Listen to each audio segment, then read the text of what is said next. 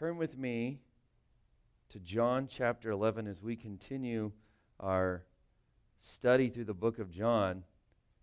And uh, you might have to turn me down just a little bit. I'm talking quiet, and I feel like I'm really loud. So.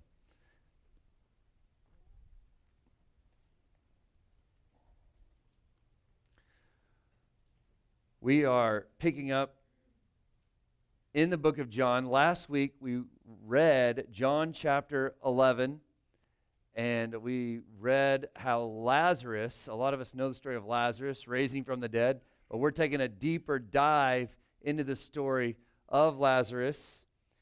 Today, my my point for my sermon, my goal today is to point you to Jesus. And why? Well, if you read at the end of the book of John, if you want to flip a few pages over to John chapter 20, verse 30, it says, Now Jesus did many other signs in the presence of the disciples, which are not written in this book, but these are written so that you may believe, everyone say, believe, that Jesus is the Christ, the Son of God, and that by believing, you may have life in his name. Which seems obvious. This is a church. It should be all about Jesus.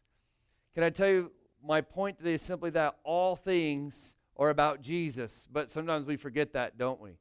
A long time ago, my dad, he, when, I, when I became a pastor, he said, Don't forget your purpose. Don't get so, what he said was, don't get so caught up in the machine that you forget about the mission. And that's what we do sometimes. We get so caught up in the machine of church that we forget about the mission of church, which is Jesus Christ himself.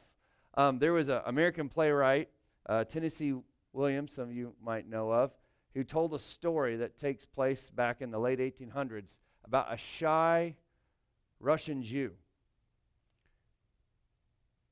and this shy Russian Jewish man, his name was Jacob, he fell in love with a girl named Lila. Madly in love. Anyone ever been madly in love before? Husbands, you're supposed to raise your hand right there. He fell madly in love with Lila. His dad, Jacob's dad, who was a bookstore owner, wanted Jacob to go to college, but Jacob had his eyes on Lila. It was all Lila. And so he fell in love with Lila, married Lila, and over time, his dad died. And so Jacob and Lila took over the bookstore. And as they were working at the bookstore, Jacob kind of got into the books. But then Lila had a beautiful singing voice, had an opportunity to travel to Europe and sing. And so she wanted to take it, and Jacob loved her so much, he wanted to see her dreams come true. But you have to keep in mind, this was before cell phones or even phones or telegrams or anything. There would be no way for them to communicate for months or years or however long this lasted. And so Jacob, he handed her a key and said, You will need this someday, a key to the bookstore, and said, When you come back, I'll be here waiting for you. Go live your dream. Because he loved her. And she left. And she was gone for years. Now, at first, Jacob waited, looking at the window for her to come back but she didn't return. And so he started getting into his books. And more and more he got into his books, and years went by till he got to the point where he would just sit behind the desk and read the books until one day Lila walked in. She said, Sir, I was wondering if you could help me find a book, flirting with him. And he barely took his nose up out of the book he said, What kind of book are you looking for?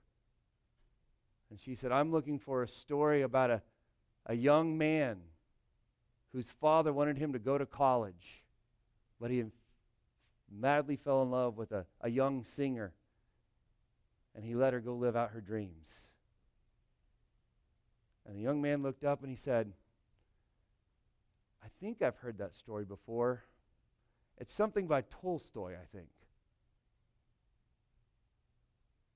Their eyes locked, and he did not recognize her. And she walked away sad, and he continued to read his books. See, this is us sometimes. We get so caught up in the business of doing what we're supposed to be doing, we forget our love. We forget our passion. We forget the thing that we're waiting for. In fact, we can get so caught up in church that we forget about Jesus. Can I tell you this morning? It's all about Jesus.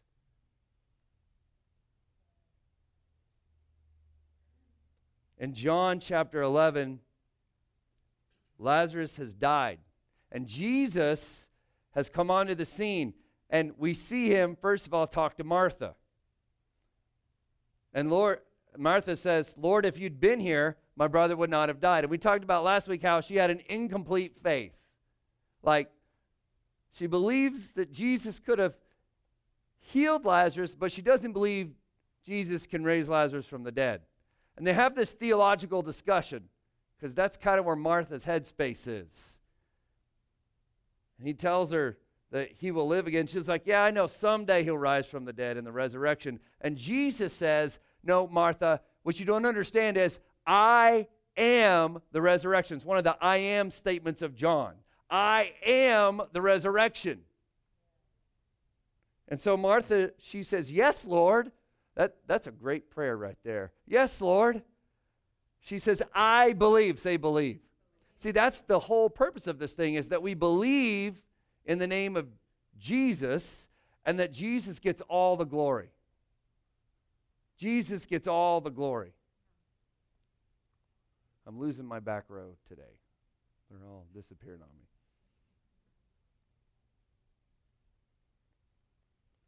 says, I believe that you are the Christ, the Son of God. And so Martha's incomplete faith starts to become a little more complete. So it seems settled, right? Yeah, Jesus, you are the Christ. I believe. But let's look down in verse 38 where we pick up our story today. It says, Then Jesus, deeply moved, and I love this, he was deeply moved, again came to the tomb, because that's where they've headed now, and he said, Take away the stone.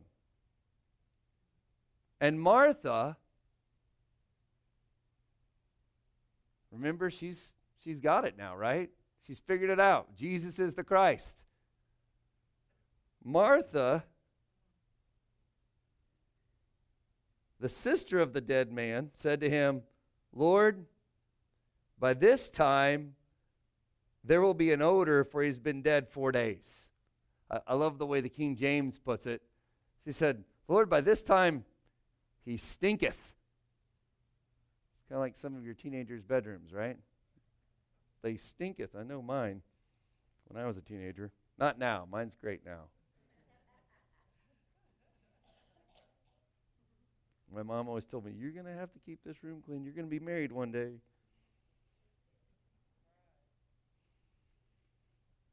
Lord, by this time he stinketh. Well, wait a minute. Isn't this, didn't they already settle this theological discussion? Didn't she already believe in Jesus by now? It says she believed. And yet, here she is, still not fully understanding what Jesus can do. She still has what I would call an incomplete faith. I'll go back to what I said last week. Jesus is the author and the finisher of our faith. Do you realize you're somewhere in that story right now? Your faith isn't complete yet. Like every day, things are happening to you and through you and by you, and your faith is becoming a little more complete every day that you trust in Jesus. Isn't that encouraging? And her doubt here did not stop Jesus. Jesus, he does rebuke her. He says, Didn't I tell you that if you what?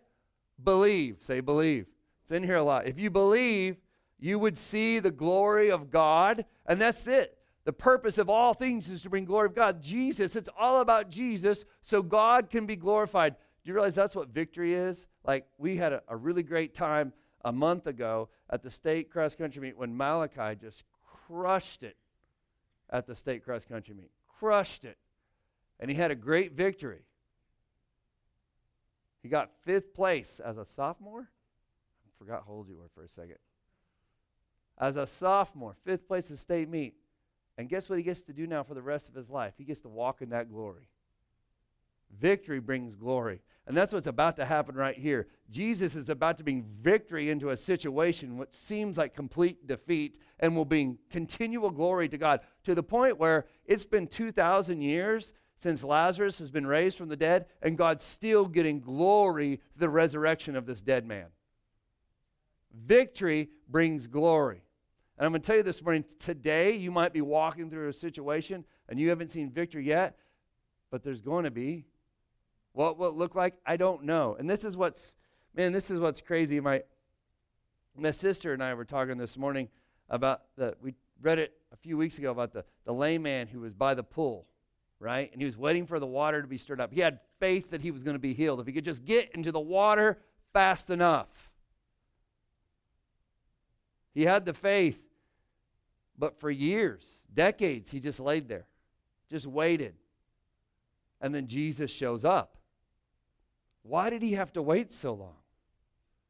Why? Well, God is sovereign. He has a plan and a purpose. And in the middle of his plan and his purpose, he shows up to this layman, heals him so God can be glorified. But what hit me, as she was telling that, what hit me yesterday, as I was thinking about, is all the people Jesus walked by. You mean, uh, he wasn't the only lame person sitting by that pool. There were, the scripture says there was other people waiting to jump in the pool when the waters were stirred. And yet Jesus heals one. Why? Why didn't Jesus just start healing people left and right? I, I, I don't have great theological answers for that. I do know one thing Jesus can be trusted, and I know Jesus will bring glory to the Father. And whatever Jesus chooses to do, whether I understand it or not, Jesus can be trusted and the God, Father will be glorified. So we sing that song, When I Don't Understand, I Will Choose You. Like I get to choose you, even if I, I don't understand why it's happening or why it's happening. Lord, I, I trust you that you have a greater plan than I can even comprehend. And we have a God that's so good that he can take the enemy's purposes, which are what? To steal, kill, and destroy, which is what's happened to Lazarus here. He can use the enemy's plans against him. And what the enemy, we sing in another song, what the enemy meant for evil, you can turn it for good. It says in Genesis. Like, God takes the enemy's attack and just uses it against him. So, death Where's your sting? Grave, where's your victory? And that's where we live this morning. And so he said, Didn't you see? Didn't you? Didn't I tell you you would see the glory of God? So they take the stone away. So now the stench is starting to pour out. And Jesus lifts his up to the his eyes up to the Father and he says, "Father, I thank you that you've heard me." Whoa we see Jesus praying. Well, isn't Jesus God? Yes. But why is he praying? As we'll see here in a second, as an example to us. And how does he start his prayer? Thank you. Thank you. Like that's what it says in Philippians chapter 4. It says, Don't be anxious about anything, but instead, in everything, by prayer and supplication with thanksgiving make your request known to God. Like, don't worry, pray, but when you pray, pray with thanksgiving. What if my heart's broken? Then pray with tears and a broken heart with thanksgiving because God is still good no matter how much your heart is crushed. And I'm not standing here saying that in some sort of cavalier way, like just pray with thanksgiving. No, I've, I've been that person before. I've been that person in the fetal position on the floor with my heart broken, screaming out to God, and having loved ones around me saying, There's things to still be thankful for. Like, you can still see the good. God is still faithful, even in the most, like, seemingly disappointing times. God is still sovereign, and He still holds you in His hand. So Jesus opens up his prayer Father, I thank you. And that's the way Jesus taught us to pray. Father, who is in heaven, holy is your name, with praise to God for who he is and what his name has accomplished He's made his name holy. He says, I thank you that you've heard me. And we know that the Lord always hears us. Your prayers are always heard. Always. There's never been a prayer that you've ever prayed that the Lord hasn't heard. He says, I know that you always hear me, but I said this now on the count of the people standing around that they may what? Believe that you sent me. And when he had said these things, he cried out with a loud voice, Lazarus, come out. Now, I believe Jesus had to be really specific here because he's Jesus. He didn't just say, come out. Notice he's, he's standing in a cemetery. If he had not been specific to Lazarus, they might have had a problem on their hands. Just Lazarus, just you, come out. And the man who had died came out. I noticed a couple times in here they keep calling him the man who had died. He didn't he wasn't just sleeping, he didn't pass out, he was dead. And they were worried about stench. And he came out, his hands and feet bound with linen strips, his face wrapped with a cloth, because that's the way they would bury people back then.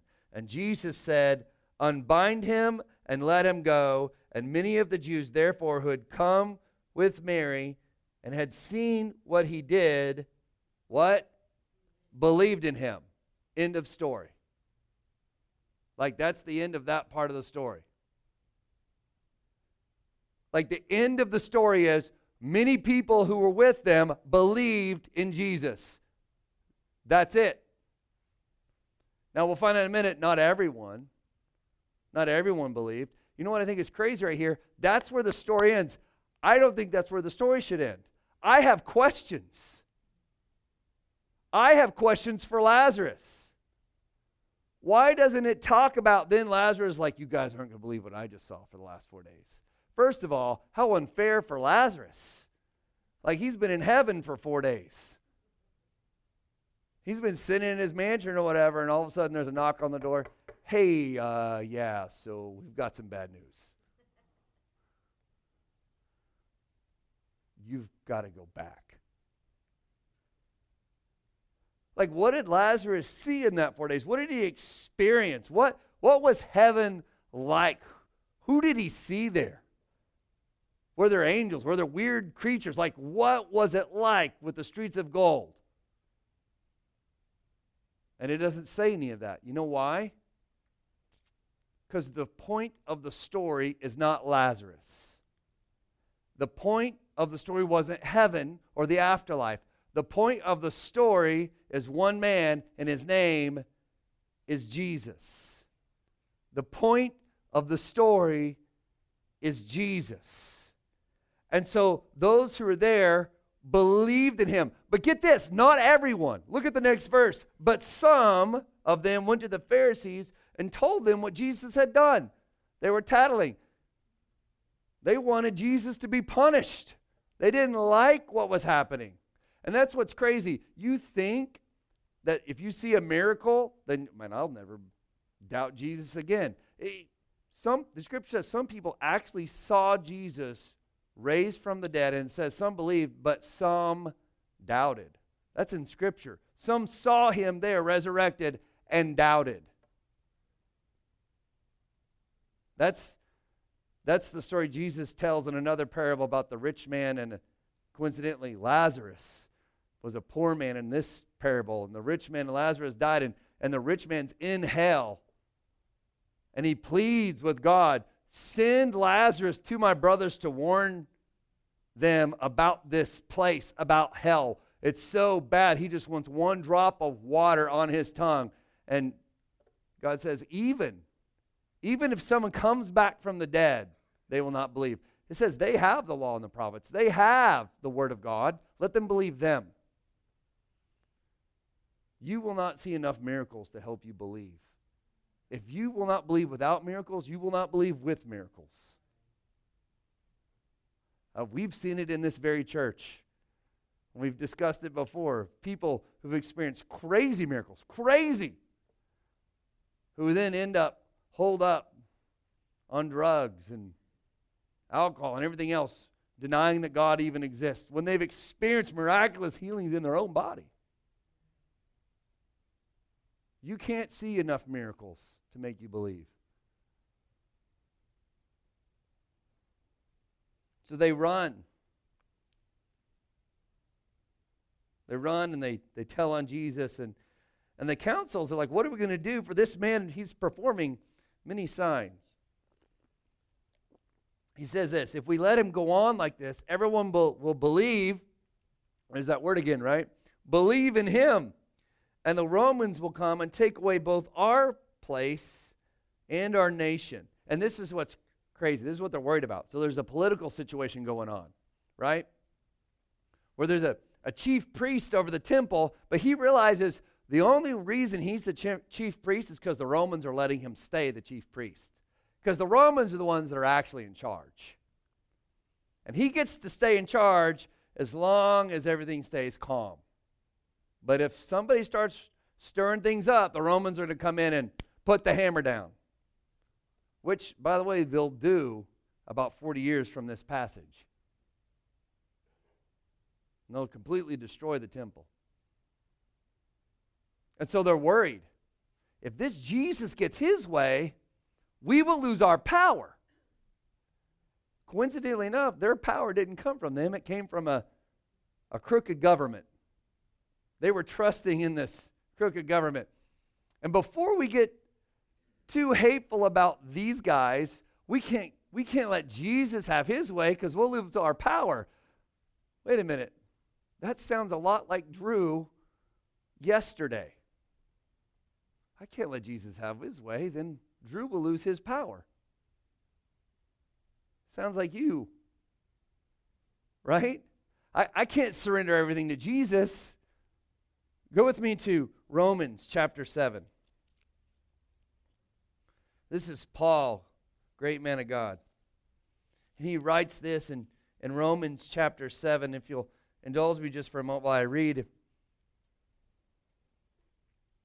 In verse 15, he says, For I do not understand my own actions. Anyone ever feel that way before? Like, I don't understand my own actions.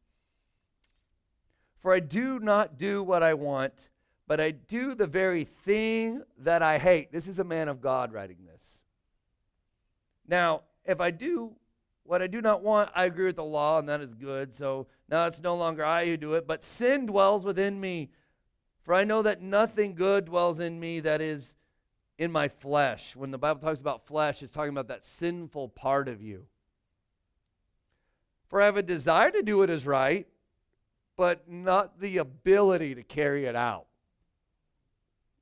Anybody ever feel that way? This is like, this is good. This is good for you, and this is good for you to be gracious to the people around you. For I do not do the good I want, but the evil I do not want is what I keep doing. Now, if I do what I do not want, it's no longer I who do it, but the sin that dwells in me. And he says this So if I find it to be the law that when I do right, evil lies close at hand. For I delight in the law of God in my inner being, but I see my members, in my members, another law, waging war against the law of my mind. And it's making me captive to the law of sin that dwells in my members.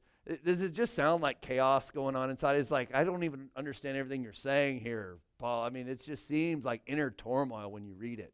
And this is what he says Verse 24 Wretched man that I am, who will deliver me from this body of death?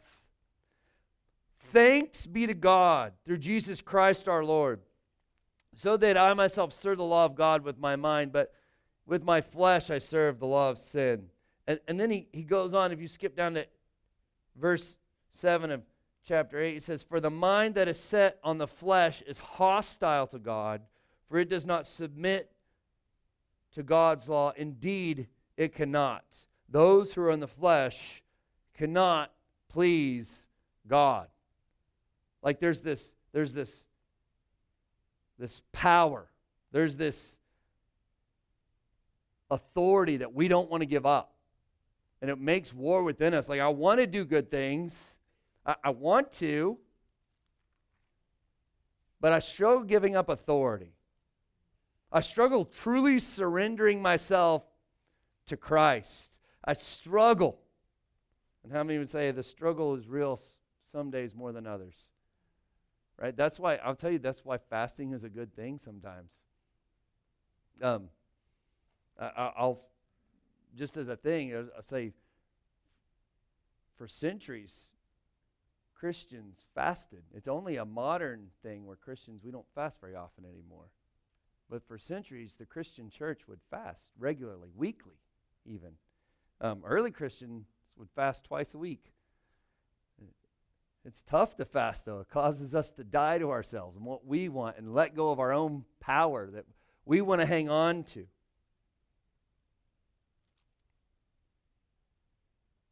In Matthew chapter 16, you don't have to tur- turn there, it says this Then Jesus told his disciples, If anyone would come after me, let him deny himself, take up his cross, and follow me. And I love it because in Luke chapter 9, Luke echoes the same thing, but he adds the word daily. Let us take up his cross daily and follow me. Like you're going to have to die to yourself. You have to die to the fact that you want control, that you want power, that you want to be in charge.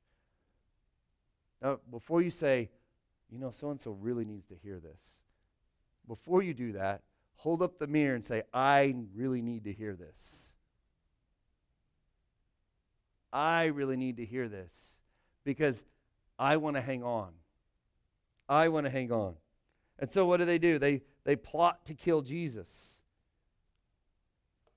And what's crazy is this this pagan leader Caiaphas he was the high priest that year. He makes this statement. He says, Don't you understand? He's talking about the power. It's better that one man should die for the people and not that the whole nation should perish. And what he kind of means is it's better that we kill Jesus to stop the turmoil so we save the nation, so the Romans don't come in and get us. But he doesn't realize what he's actually prophesied. He's actually prophesying, isn't it better that one man die to save a nation? And then he, John elaborates on this. He says he did not say this on his own accord, but being high priest that year, he prophesied that Jesus would die for the nation, that not only for the nation, but also to gather into one the children of God who are scattered abroad. So from that day on, they made plans to put him to death. It was a prophetic decree that Jesus will die for the world, to gather us together. And today, the reason you and I are sitting here is because Jesus died for us, He died in our place. And so we are saved because of the death of Jesus Christ, the perfect man. So it tells us that Jesus, he could no longer walk openly, he had to hide. But he knew it was only a, I mean, they knew death was coming and it would come. It just wasn't this day. It tells us the Passover was at hand. And, and then verse 54 it says they actually would stand in the temple looking at each other and saying, What do you think? Is he going to come to the feast? Because it's now it's Passover. This is the third Passover we've seen in the book of John, and we'll talk more about what Passover is. But it's this festival of Passover, and they're thinking, is he going to show up? Why? Because people are looking for him. Why? To have him arrested. They've tried to arrest him before. It didn't work, though, because it wasn't Jesus' time but it's coming, right? The time is coming.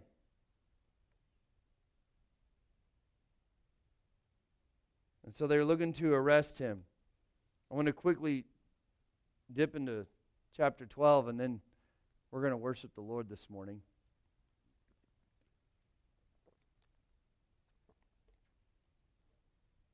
In chapter 12, it tells us that it was six days before Passover. And Jesus came to Bethany where Lazarus was, whom he raised from the dead. That's, that's what he gets to be known now as. He's the guy that's raised from the dead.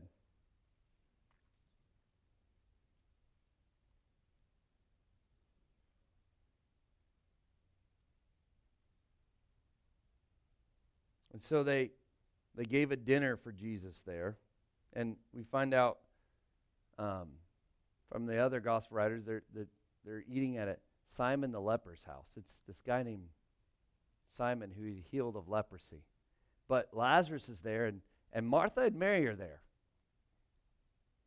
And so they, they gave him a dinner there, and Martha served. That's what we see Martha doing a lot, right? Martha served, and Lazarus was reclining at the table, and Mary, therefore, took a pound of expensive ointment made from pure nard and anointed the feet of Jesus and wiped his feet with her hair. And the house was filled with the fragrance of the perfume.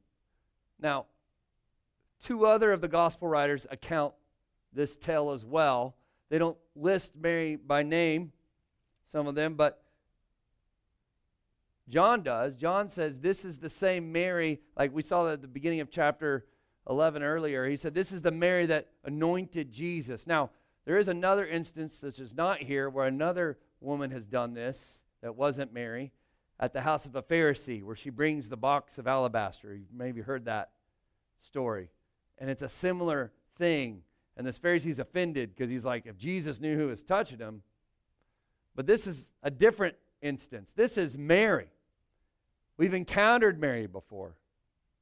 This is Mary. When we look back in chapter 11, we see Mary. And, and notice when Martha walked up to Jesus, they had a theological discussion, right? Lord, if you'd been here, my brother wouldn't have died. And Jesus has this exchange with Martha about theology, and Martha begins to believe. But when Mary walks up to Jesus, she says, Lord, if you'd been here, my brother would not have died. And she was weeping. And it says, when Jesus saw her weeping, he began to weep. Because when Mary shows up, she drops at the feet of Jesus and begins to weep. Martha stands with Jesus and has a theological debate.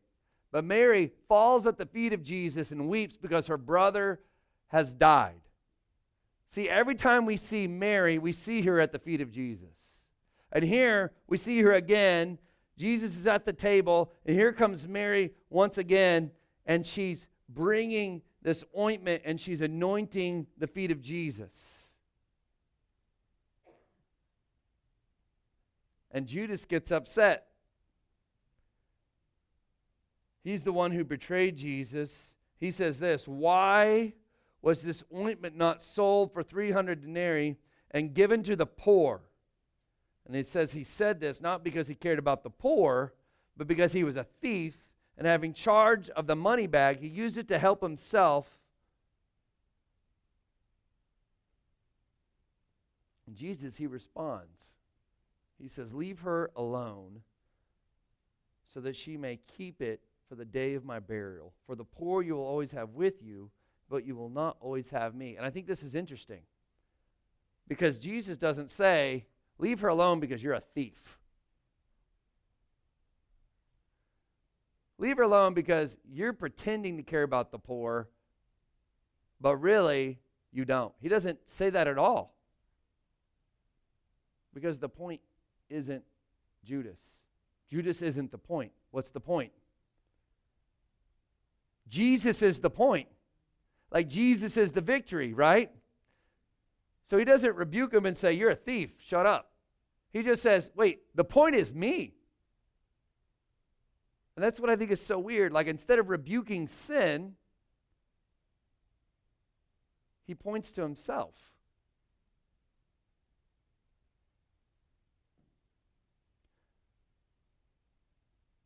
Turn with me over to Luke chapter 6, and this is, or Luke chapter 10. This is where I'm going to end today. This is another story about Mary and Martha. In fact, this is one of the first times we see Mary and Martha, and you've heard this story, I'm sure. And I, I'll read it to you. It says, Now as they went on their way, Jesus entered a village. That probably would have been Bethany there. And a woman named Martha welcomed him into her house. This is our introduction to them before. And she had a sister called Mary who sat at the feet of the Lord and listened to his teaching. Where's Mary again? At the feet of Jesus. But Martha was distracted with much serving, and she went up to him and said, Lord, do you not care that my sister has left me to serve alone? Tell her to help me. But the Lord answered her, Martha, Martha, you are anxious and troubled about many things, but one thing is necessary. Mary has chosen the good portion, which will not be taken from her. Now, I've heard this passage preached a lot. And it, a lot of times people use this passage to teach on serving and how serving is still a good thing. Uh, listen, that's not what this passage is saying. Now, there's other passages that tell us to serve. It's not this one. You can find places in the Bible that command you to serve one another. It's not this one, though. This one's very clear. The language is very clear. When it talks about Martha, it says that she was distracted. That word distracted actually means to be drawn away. To be drawn away. Like she's not just distracted like we're like, you know, if you're a teenager sitting in school and you're trying to pay attention to math class and there's a fly buzzing around, like, oh. It's not that kind of distracted. It's distracted as in drawn away, pulled away. And that's the way it describes Martha as drawn away. And then it tells us that she was anxious and troubled. And, and the, the word she said, she says, Lord, do you not care that my sister has left me? Do you not care? Are you not concerned? And this is not just some like, you don't care. This is the, just so you know, this is the same word the disciples used. Like they're in the, remember when the disciples were in the boat and Jesus is sleeping and a storm comes and they're afraid they're going to sink and the boat's going crazy? and they wake Jesus up and like, don't you care that we're going to drown? It's that same word. They're like, Jesus, don't you, don't you care that I'm serving alone? And it says that she was anxious and that she was troubled.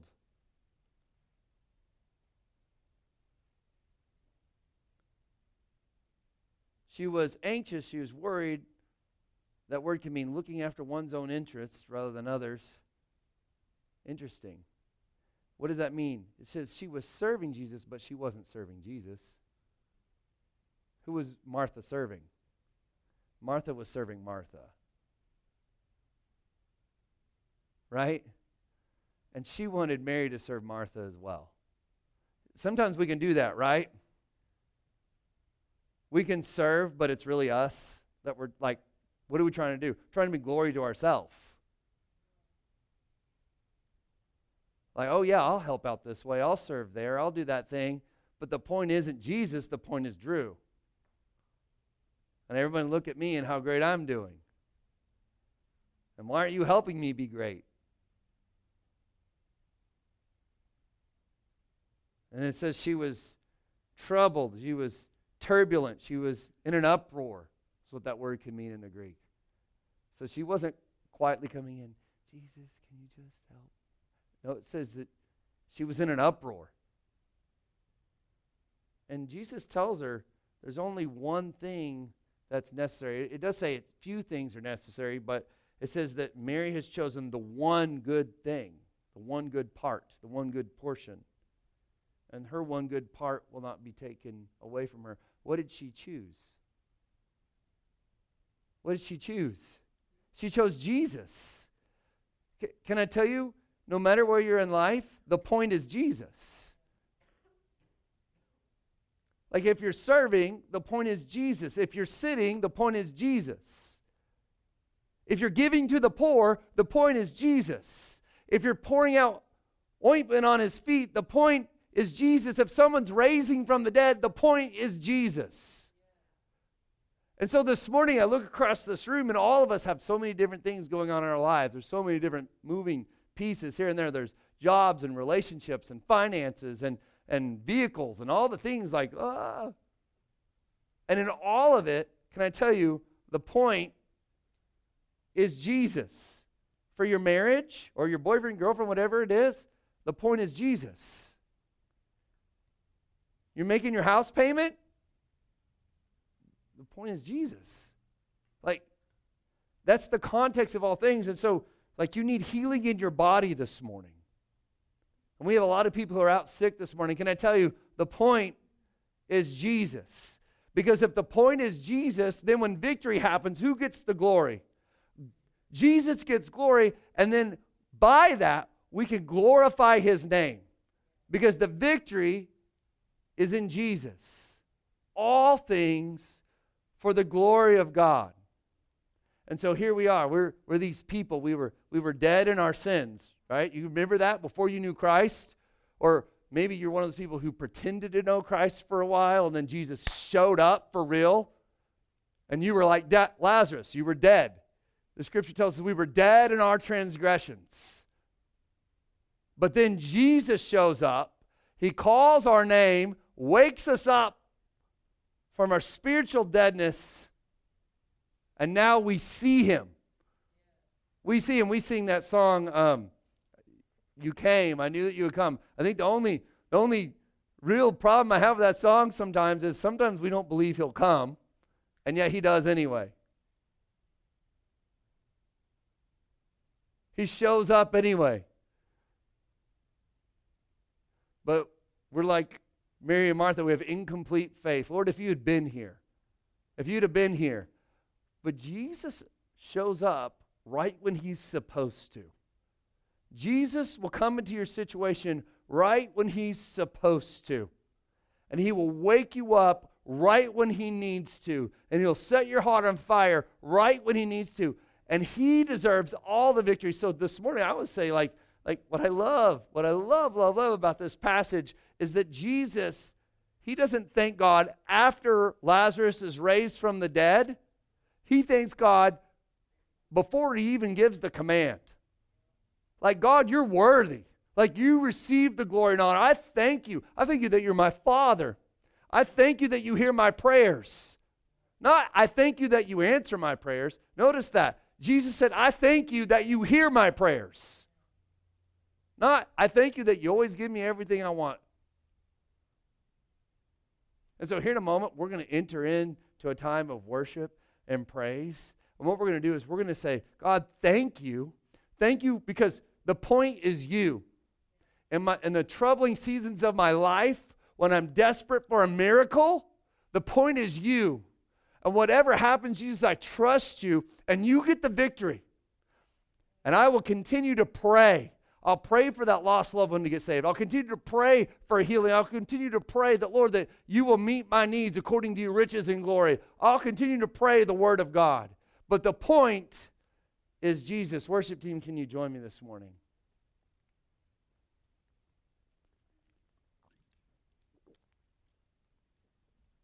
Will you stand with me?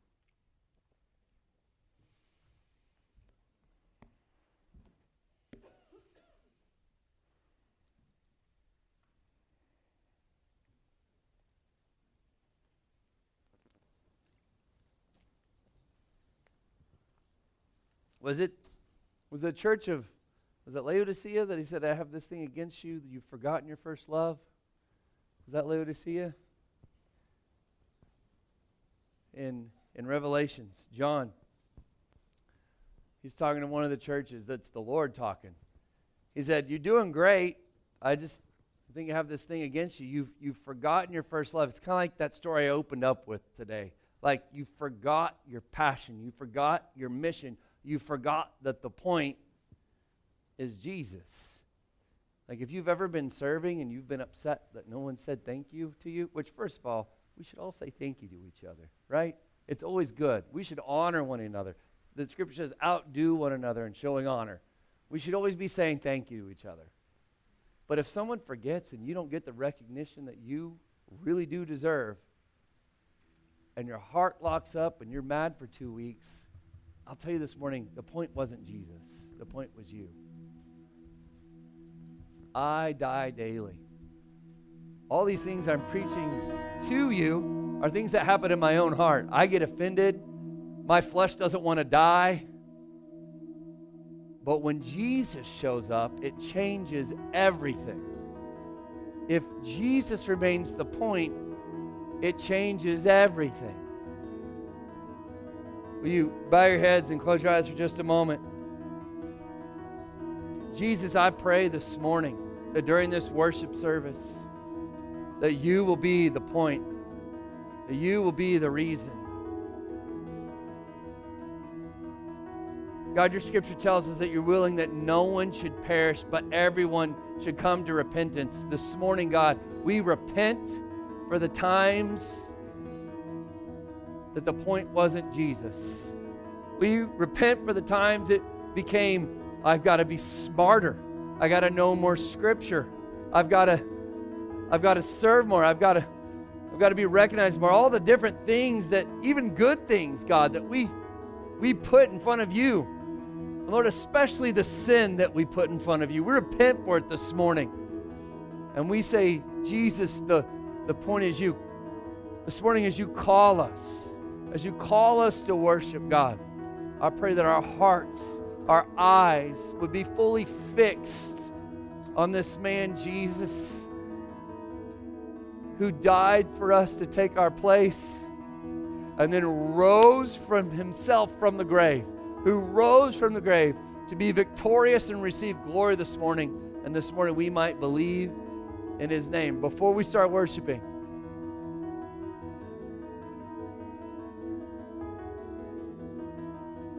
I want you to think of one area that you need to surrender in. One area where you've been hanging on and trying to make it about you. And say, okay, in this area, the point has to be Jesus. It has to be Jesus. And as we surrender with that, we're going to worship this God who chases us down. He runs after us. He shows up at our grave and he calls our name us up. It was nothing good in us. It was nothing good in us. It was all how good he is. Let's worship this morning. I want you to listen to this.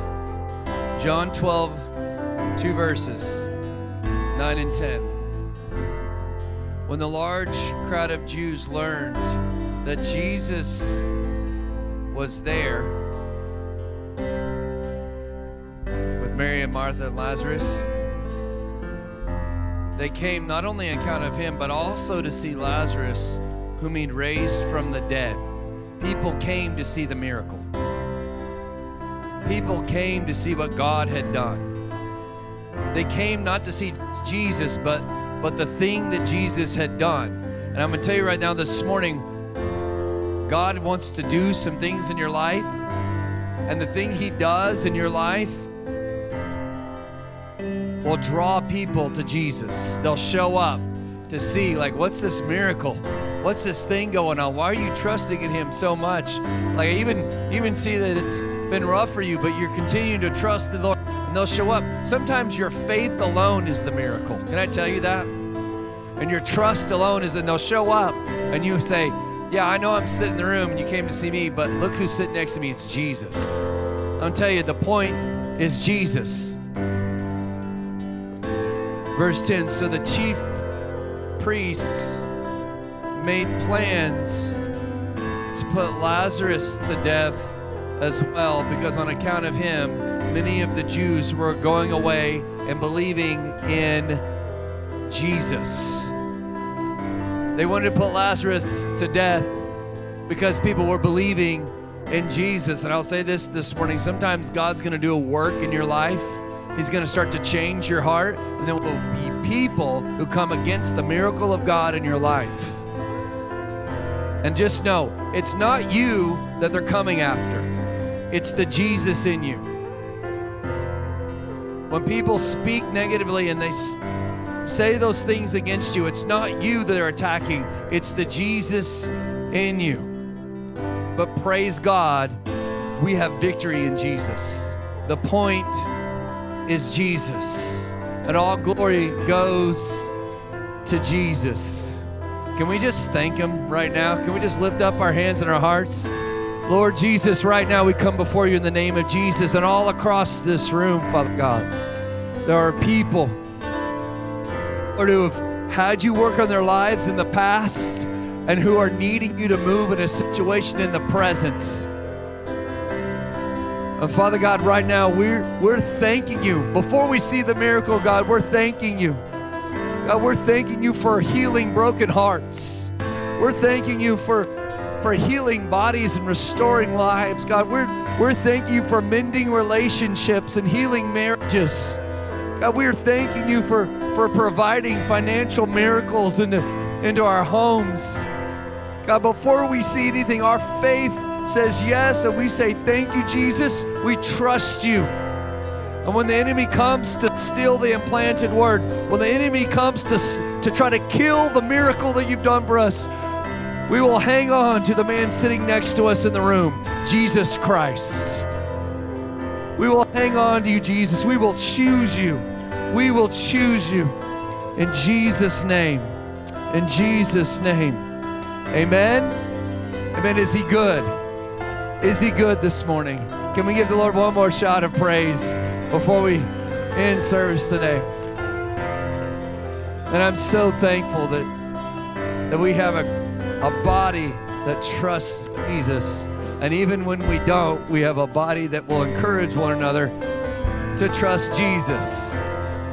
Because sometimes we get a little, this morning, we trust Jesus.